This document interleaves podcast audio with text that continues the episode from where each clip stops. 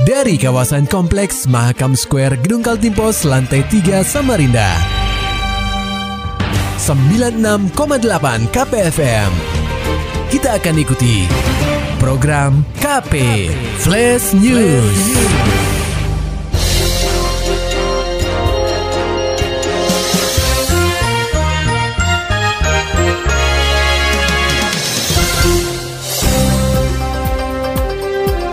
Anda sedang menyimak program KP Flash News bersama saya Agung Pratama.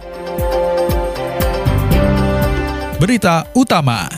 Demi meringankan beban tenaga kesehatan di rumah sakit beberapa kecamatan dan kelurahan di Samarinda, menggelar pelatihan pemulasaran jenazah COVID-19 kepada masyarakat umum.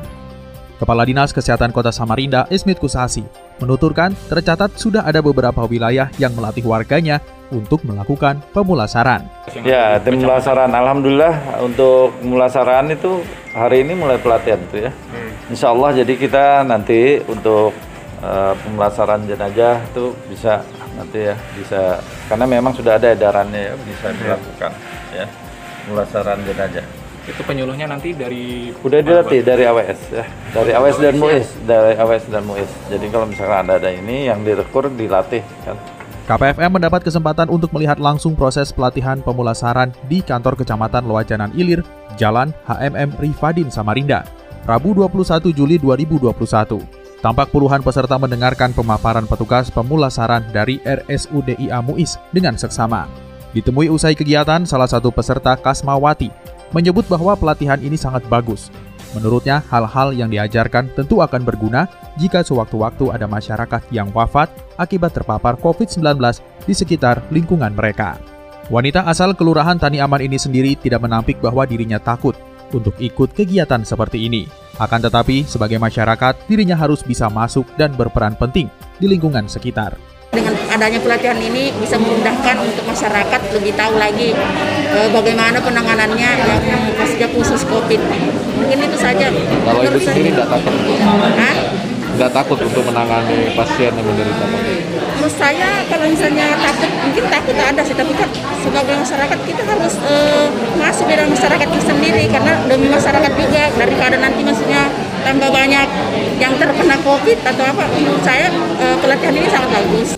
Sementara itu, Komite Pencegahan dan Pengendalian Infeksi RSUDI Muis Ita Kusrini, selaku petugas pemulasaran yang melatih masyarakat di Kecamatan Luajanan Ilir, mengaku cukup lega karena beberapa warga di wilayah yang sudah dia latih bisa melakukan proses pemulasaran sendiri. Meski demikian, Dinas Kesehatan Kota Samarinda bersama Puskesmas terkait tetap akan melakukan pengawasan dalam proses pemulasaran berbasis masyarakat. Bahkan jika dibutuhkan, pihak rumah sakit siap untuk memberikan pelatihan lanjutan.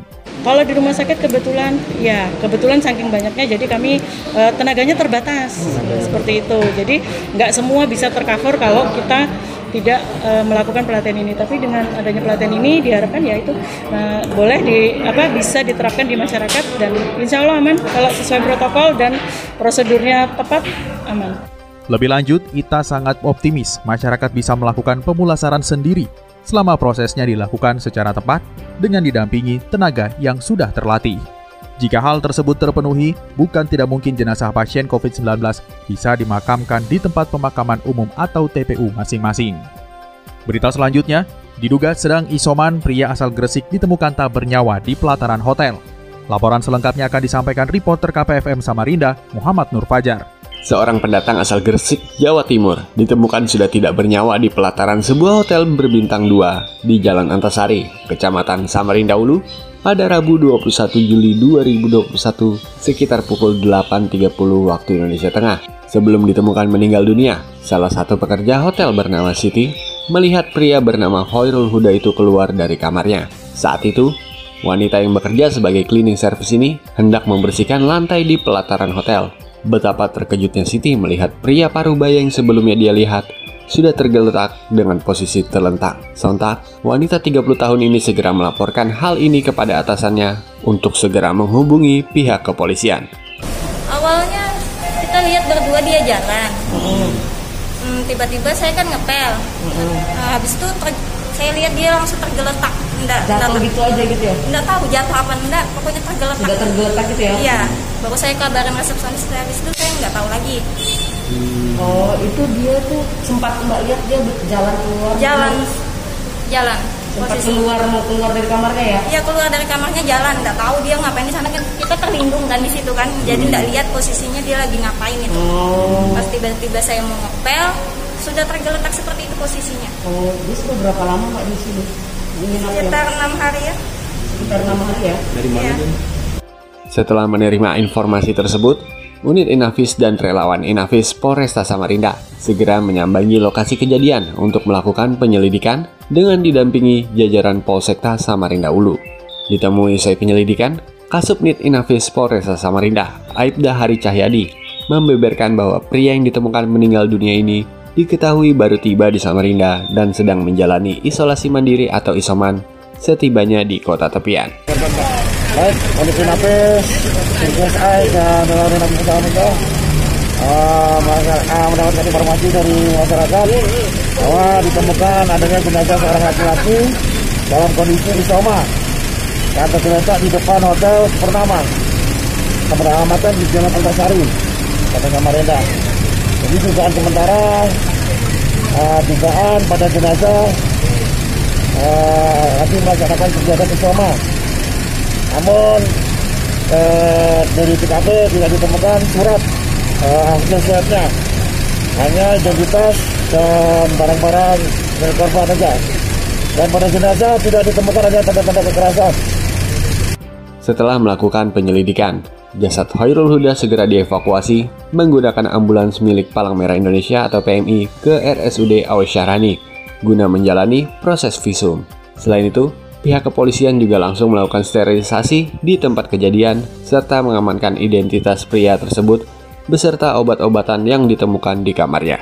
KPFM Samarinda, Muhammad Fajar melaporkan.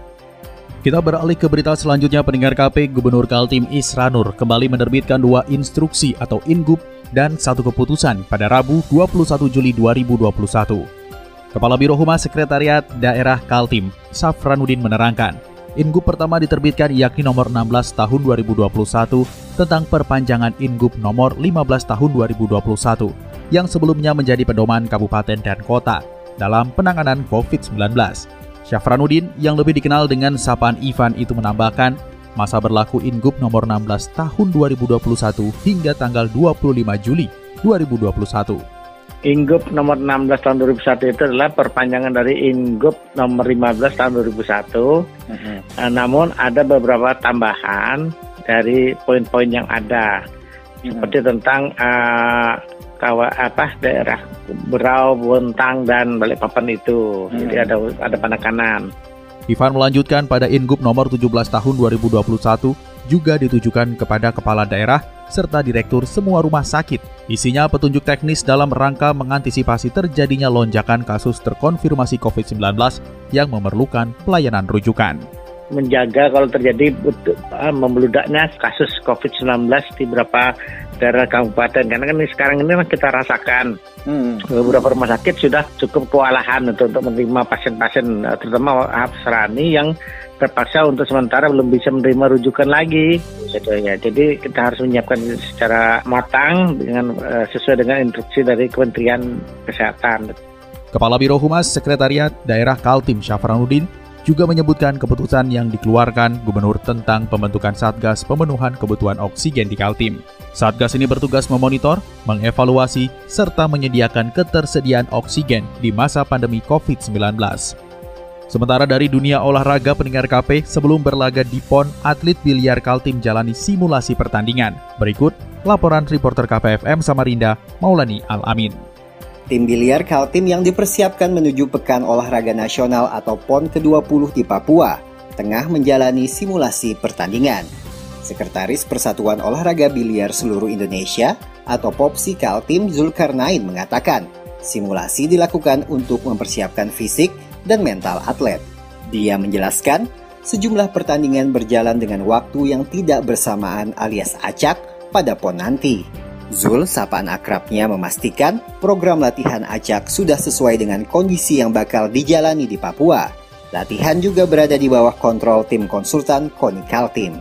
Latihan itu dikondisikan sudah memulai dengan uh, simulasi pertandingan di Timika. Kita sudah punya, kita sudah pegang. Kalau dan Timika Ya, jadi jadi biliar itu nanti biliar ya, atletik itu mainnya di Timika. Jadi pertandingan itu mulai dari pagi. Ada yang pagi, ada yang siang, ada yang malam. Jadi anak-anak itu sudah mulai diformulasikan, mengkondisikan situasi pertandingan. Sekedar informasi, Kota Timika bakal menjadi salah satu tempat berlangsungnya PON ke-20 Papua. Venue cabang olahraga biliar dan atletik akan berpusat di sana. KPFM Samarinda, Maulani Al-Amin melaporkan. Maulani Alamin, Muhammad Nur Fajar, KPFM Samarinda. Serta dapatkan berita-berita selengkapnya di www.968kpfm.co.id. Demikian tadi telah kita simak rangkaian berita-berita yang terangkum dalam program KP Flash News. Persembahan dari 96,8 KPFM. Terima kasih dan sampai jumpa.